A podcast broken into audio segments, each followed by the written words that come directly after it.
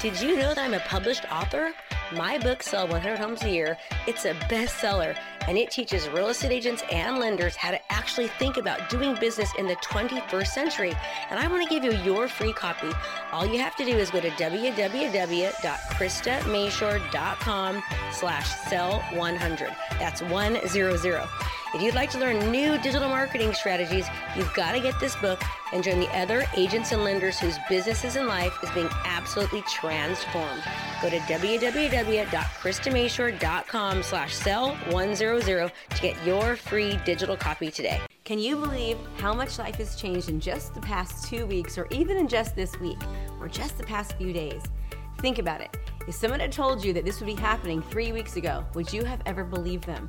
I don't think I would. I think a lot of the anxiety people are feeling right now isn't just about the pandemic or even the jobs many people have lost. It's the fact that things are changing so rapidly and we have no control over those changes. The change itself is what's freaking out so many people. The thing about change is that it always offers you a choice. You can choose to hide from it and resist it, or you can decide to step up and embrace it. You may not like the change, but you can choose to use it as a launching pad into something bigger and better. And as it turns out, that's about what one third of people do.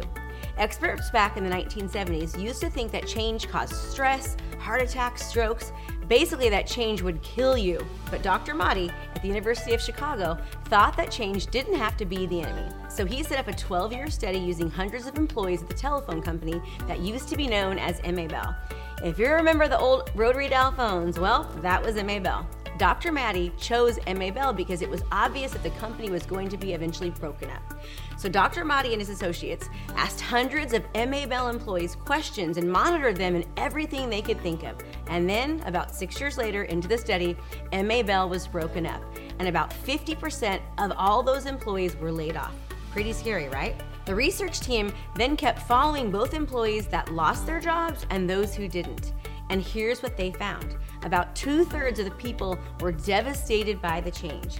They ended up getting divorces or having heart attacks. Their reactions ranged anywhere from suicide to cancer to compulsive gambling. And here's the crazy thing it didn't make a difference whether they were still employed or not. Two thirds of the people who kept their jobs still fell apart with the change, but the other third actually thrived after the company was broken up. If they stayed at the company, they became high ranking leaders. If they were laid off, they became very successful at their new companies. And here's the deal the people in this third that adapted so well because of the change were just ordinary people. They were just like you and they were just like me. They weren't smarter and they weren't better educated. They didn't have fewer problems in their lives than others. They were just like us. They were ordinary people like everybody else, except for one thing. See, the people who suffered under the change kept looking to the past. They tried to bounce back while hoping that the good old days would come back again. But let's look at the third that actually thrived. In contrast, the one third that thrived stepped forward. Rather than focusing on why do bad things happen to good people, the people who thrived the change asked, what good can come from the bad things that have happened? So ask yourself, are you focused on why is this happening to me? Are you trying to figure out how to get the good old days back and just yearning for the past? Or are you focused on, okay, so what can I do now? I really want you to be in the one third. I want you not only to survive, but to thrive in these times. Please let me know how I can help you. Here are some of my favorite quotes about change. Randy Pausch, the guy who did the last lecture, said, We cannot change the cards we are dealt, just how we play the game. Author John Maxwell wrote, Change is inevitable, growth is optional. And Maya Angelou tells us this if you can't change it, then change your attitude. I'd love to hear ways about how you can utilize change to be in your favor. Just hashtag Krista Mashore Coaching and let me know your answers. I'd love to hear from you.